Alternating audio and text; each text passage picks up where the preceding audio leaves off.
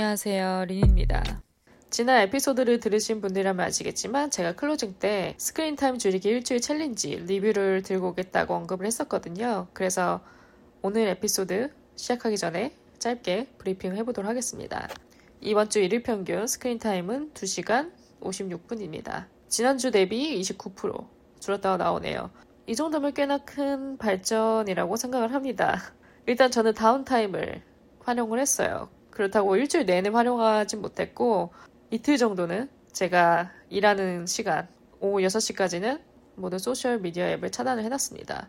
그럼 그동안 한 번도 안 들어갔냐? 그럴 리가요. 저도 어쩔 수 없는 사람이더라고요. 정말 웃긴 게 무의식적으로 손가락이 그 버튼을 향해 가더라고요. 인스타그램 눌렀다, 유튜브 눌렀다, 카카오톡 눌렀다, 수십 번, 아마 수백 번 반복했던 것 같아요. 그래도 이 정도 줄이는데 꽤나 큰 역할을 한 게 다운타임이지 않을까라는 생각이 듭니다. 그럼 오늘 주제로 넘어가 보도록 하겠습니다. 얼마 전 우연히 본 기사 하나가 제 눈길을 끌어서 이렇게 따로 에피소드를 제작해야겠다는 생각이 들었습니다. 기사 제목이 뭐였냐면 AI 프로필 사진 주민등록증에 사용해도 될까? 라는 헤드라인이었습니다. 참고로 AI 프로필이 뭐냐 하시는 분들, 혹시 모르시는 분들 위해서 간단히 설명을 드리자면, 스노우라는 카메라 어플 아마 많이들 알고 계실 거예요. 그 어플에서 출시한 새로운 기능인데, 자기 셀카를 한 열 몇 장 정도 첨부를 하면 그 이미지를 바탕으로 프로필 사진을 만들어주는 겁니다. 배경 컬러도 바꿔주고, 헤어스타일도 바꿔주고, 정말 스튜디오에서 찍은 것 같은 그런 high quality의 프로필 사진을 만들어주는 거죠.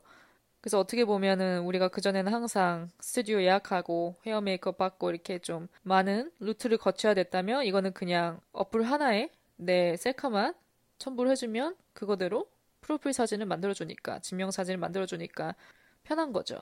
제가 이 기능이 출시된 거는 알고 있었어요. 워낙 뭐 인스타나 뉴스에 게 viral이 많이 되고 있어서 무슨 기능인지는 알고 있었고 처음에는 이게 뭐야 하고 이제 들어가서 봤죠. 기사 같은 거를. 근데 거기에 이제 샘플 사진이 있었어요. AI 프로필 샘플 사진이. 근데 저는 보자마자 아, 이건 아니다 하고 넘겼거든요. 왜냐면 너무 비현실적으로 나오니까. 저는 어느 정도의 느낌이었냐면 사람이 아니라 그 카툰 필터를 씌운 느낌? 무슨 말인지 아시나요? 그냥 애니메이션 필터, 그 카툰 캐릭터로 만들어주는 그 필터를 씌운 것 같은 느낌이 들 정도로 이지감이 상당해서 이건 딱 유행을 하지 않을 것 같다는 생각이 들었었어요. 이게 잠깐 붐이 일어났다 말겠구나, 얼마 안 가겠구나 하고 이제 잊고 살고 있었는데 앞서 언급한 제가 헤드라인을 엊그제 보고 잠깐만 이걸 주민등록증에 사용하겠다고? 이력서 사진에 넣겠다고? 이런 반응이 나오게 된 거죠. 참고로 제가 항상 어떠한 주제를 가지고 이렇게 저의 의견을 전달할 때 최대한 중립을 지키려고 노력을 합니다. 왜냐하면 모든 사람이 다 나와 같은 마음일 수가 없는 거고 세상에 정말 다양한 사람들이 있고 다양한 의견이 존재하기 때문에 어느 한쪽으로 치우치지 말자라는 항상 그런 마인셋을 가지고 임하고 있는데 이번 주제만큼은 좀 중립을 지키기가 어려울 것 같다는 생각이 들었습니다. 그래서 더욱더 이 주제에 대해 얘기를 하고 싶었어요. 왜냐면 흥미롭잖아요.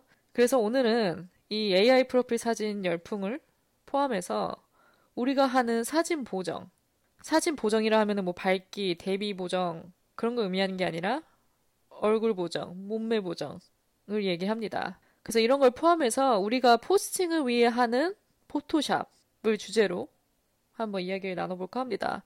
굉장히 재밌을 것 같아요. 그래서 여러분들도 끝까지 에피소드 즐겨주셨으면 좋겠습니다. 참고로 제가 아래 설문조사표도 준비를 했어요. 답은 없습니다. 그저 여러분들의 의견이 궁금해서 한번 올려본 거니까요. 한 번씩 투표해주시면 좋을 것 같아요. 요즘 시대가 발전함에 따라 사진 보정 기술이 날로 업그레이드가 되고 있죠. 이제는 하물며 동영상까지 보정이 되는 시대라서 좀 충격인 것 같아요. 소셜미디어 유저 입장에서 보면 편해졌죠, 확실히. 사기치기가 쉬워졌으니까. 근데 또 반대로 이런 사진을 보는 유저 입장에서는 뭐가 현실이고 가짜인지 구분하기가 더욱더 어려워지는 거죠. 그러니까 마냥 이런 기술의 발전을 좋게만은 바라볼 수 없을 것 같아요.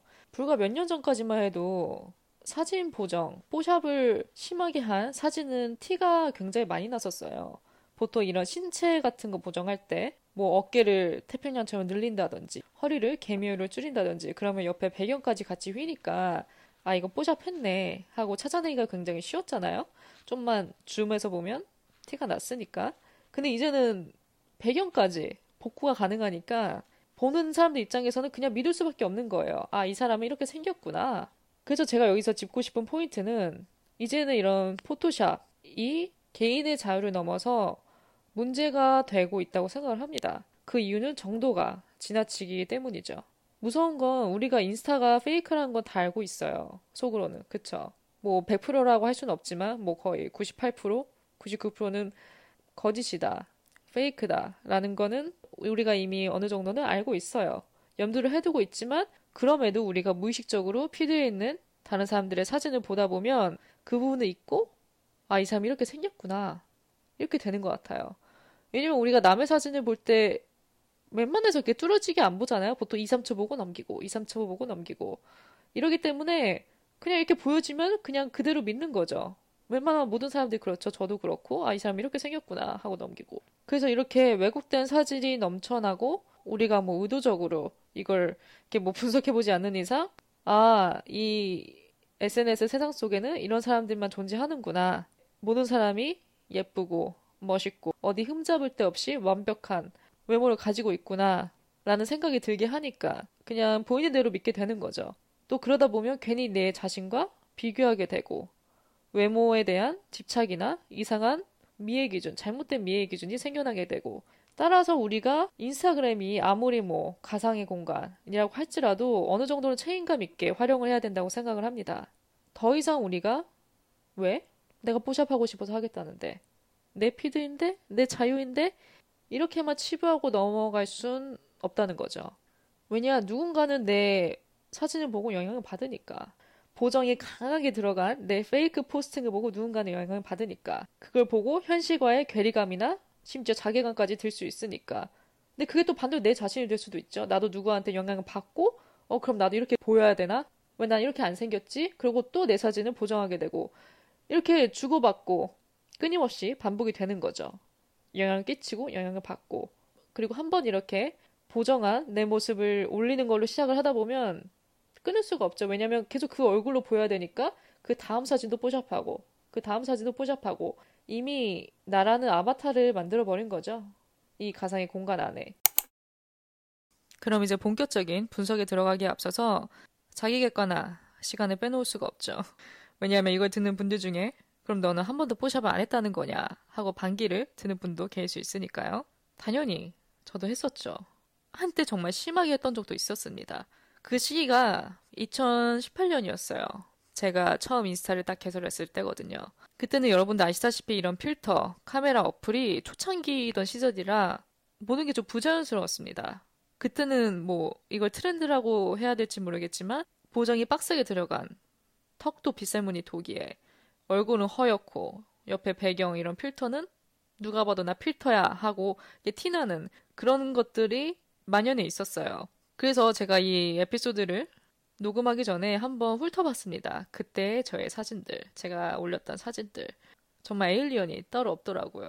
솔직히 말씀드리자면, 저도 이걸 왜 포스팅을 했는지, 이게 정말 예쁘다고 생각해서 올린 건지, 라는 생각이 들 정도로 이질감이 굉장히 강했습니다. 그러면서 이제 그때를 되짚어 봤을 때 저도 이제 막 계정을 만들고 또 이 계정을 키워야 되고 팔로워를 늘려야 되니까 셀카에 집착 엄청 많이 했어요. 셀카를 자주 찍었죠. 이틀에 한 번꼴로 뭐 어디 나가는 일 없어도 셀카를 찍고 그리고 이 포토샵 하나 하는데도 짧으면 1시간, 길게는 2시간 이상까지 썼습니다. 제가 또 이런 완벽주의자 성향이 있어가지고 작은 이런 마이크로한 부분까지 놓치지 않고 엄청 노력을 기울였던 때라 한 번 그렇게 셀카 찍고 또 셀카가 이제 한 번에 건져지지 않잖아요. 보통 300장, 500장 찍어야 하나 건져지지. 그렇게 하나 픽하고 보정하는데 2시간 이상을 썼던 것 같아요. 그만큼 집착을 했었죠. 그리고 다른 사람들도 이제 그런 사진들 올리고 그러니까 나도 거기에 영향을 받았던 거고. 그러다 어느 날, 아, 사진에 손을 대면 될수록 이질감만 더욱 커지는구나. 라는 생각이 들게 됐어요. 왜냐면 이상하게 나를 직접 만나는 사람들은 실물이 더 낫다고 하는 거예요. 사진보다. 뭐, 뭐 지금 내 실물이 여신이다 그런 얘기를 하려는 게 아니라 너무 부자연스러우니까 오히려 실물이 자연스럽고 실물이 낫다. 오히려 이런 말이 나오는 거죠. 그러면서 돌아본 게, 아, 내가 집착을 했구나. 이런 사진 보정에. 그러면서 이제 조금씩 손을 놓게 됐습니다. 사진 보정에서.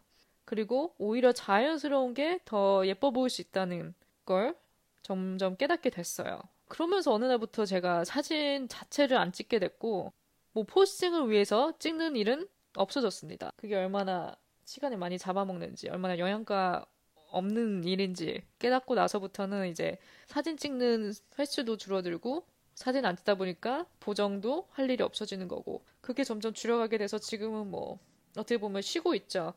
그렇다고 제가 앞으로 이런 보정을 아예 안 한다 그건 아니에요. 저도 사람이니까 당연히 올리고 싶은 사진이 생겼는데 여기저기 약간 뭐 결점이 보인다 하면 당연히 저도 어느 정도 하겠죠. 근데 확실한 건 예전처럼 그렇게 뭐 심하게 에일리언스럽게 한다던가 그럴 일은 없죠. 그래서 저도한테 이런 포토샵에 집착했던 시기가 있었기 때문에 저도 경험자로서 훨씬 이 에피소드에 대해 표출할 의견이 많아서 이렇게 따로 지금 이야기를 하고 있습니다. 그럼 넘어가서 포토샵의 양면을 좀 다뤄보도록 할게요. 좋은 점, 그러니까 좀 긍정적인 면도 있고 부정적인 면 도 있죠. 전 항상 이 양면성을 따져야 된다고 생각을 하기 때문에 먼저 긍정적인 면부터 한번 보자면 우리가 이렇게 셀카나 우리의 사진을 찍고 나서 와 진짜 완벽하다. 진짜 예쁘다. 진짜 잘생겼다. 이렇게 느끼는 게 솔직히 몇 번이나 되겠어요. 뭐 물론 안 그런 사람도 있겠지만 그래서 우리의 이런 결점들을 커버해 줄 수 있는 게 포토샵이죠. 사람은 누구나 결점을 가지고 있잖아요. 자기가 자기 외모가 완벽하다라고 생각하는 사람은 그렇게 많지 않을 거라고 생각을 하기 때문에 저는 누구나 결점을 가지고 있죠. 저도 그렇고 이런 거를 커버해 줄 수 있는 게 포토샵이죠. 뭐 내 피부를 좀 더 smooth하게 한다든지 어깨를 넓혀준다든지 허리를 줄여준다든지 어느 정도의 자기 결점을 커버해서 내가 좀 더 원하는 이상적인 모습으로 보이게 해줄 수 있으니까 잘만 활용하면 좋은 거죠. 그리고 그 포토샵 자체가 뭐 나쁘다 좋다고 할 수 없는 게 이용하라고 만들어진 거니까 나만 하는 것도 아닌데 문제가 없죠. 또 이렇게 자기의 결점을 감춰줌으로써 우리의 자신감에 부스터를 달아줄 수 있기 때문에 그런 용도로는 적합하다고 생각을 합니다. 그럼 반대로 부정적인 면, 어떻게 보면 악용 사례가 될 수도 있겠네요.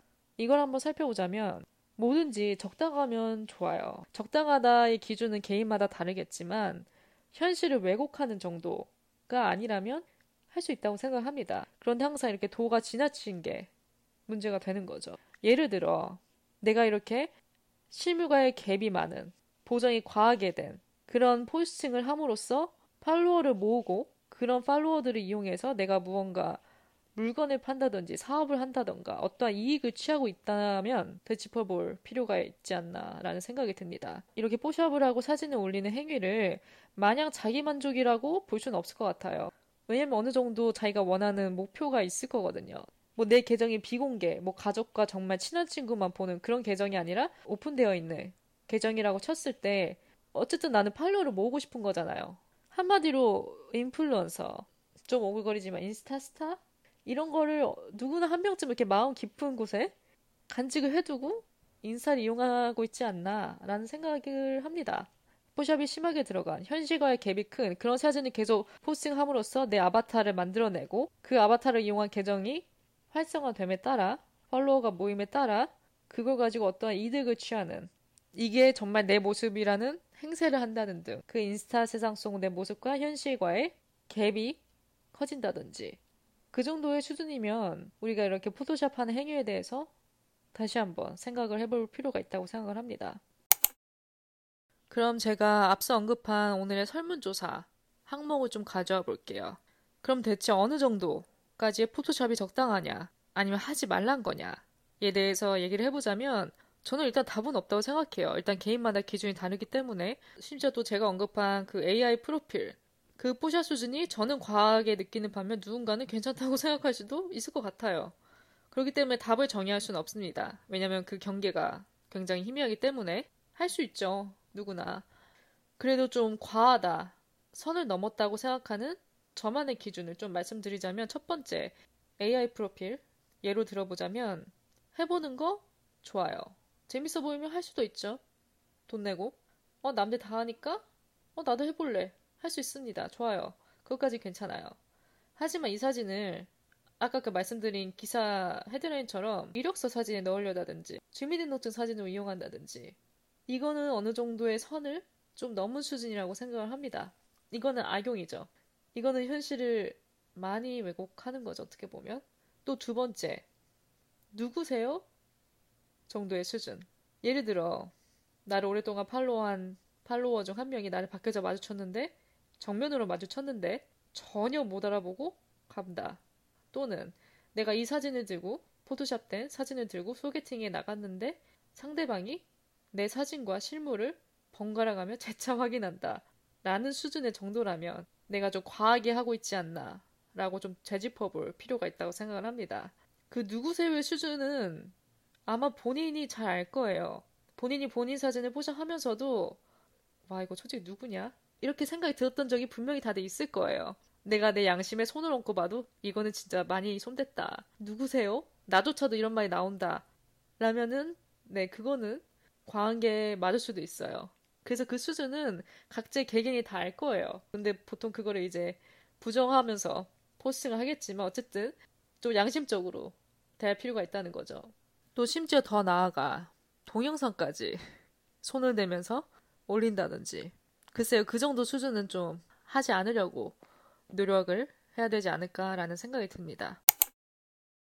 그러면 마지막으로 한번 솔루션을 찾아보도록 해요. 혹시 지금도 그렇게 보정된 사진에 집착하고 나는 현실과의 갭이 크다라고 느끼시는 분들, 그런 분들 중 이걸 어떻게 좀 고쳐나가고 싶으신 분들, 조금이라도 건강한 활동을 만들 수 있는 방법, 물 한번 정리를 해보자면 일단 첫 번째, 포스팅을 그만둔다. 뭐 포스팅을 관두라는 게 뭐 계정을 없애라 그런 건 절대 아니에요. 그냥 포스팅 한번 안 해보는 거예요.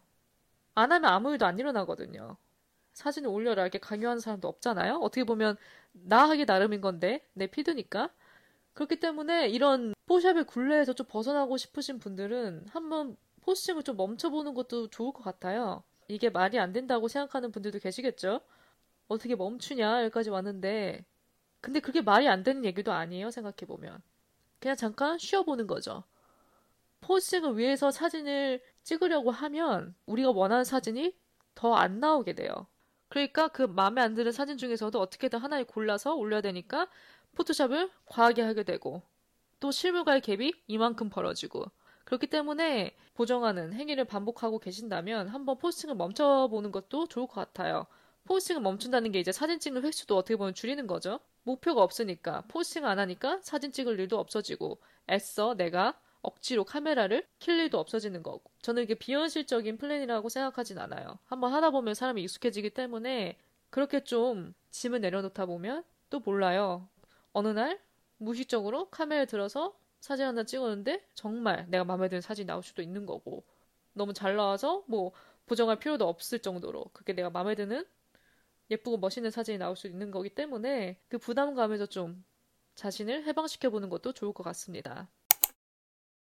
그 다음 솔루션은 이건 어떻게 보면 약간 마인드 컨트롤 같은 건데 우리가 사진은 2D라는 것을 좀 기억을 할 필요가 있어요. 우리의 사진은 입체적이지 않잖아요. 평면적이잖아요. 그렇기 때문에 오히려 이 사진이 우리의 실물을 못 담을 수가 있어요. 그 말인 즉슨 우리의 실물이 사진보다 더 나을 수가 있다는 거죠.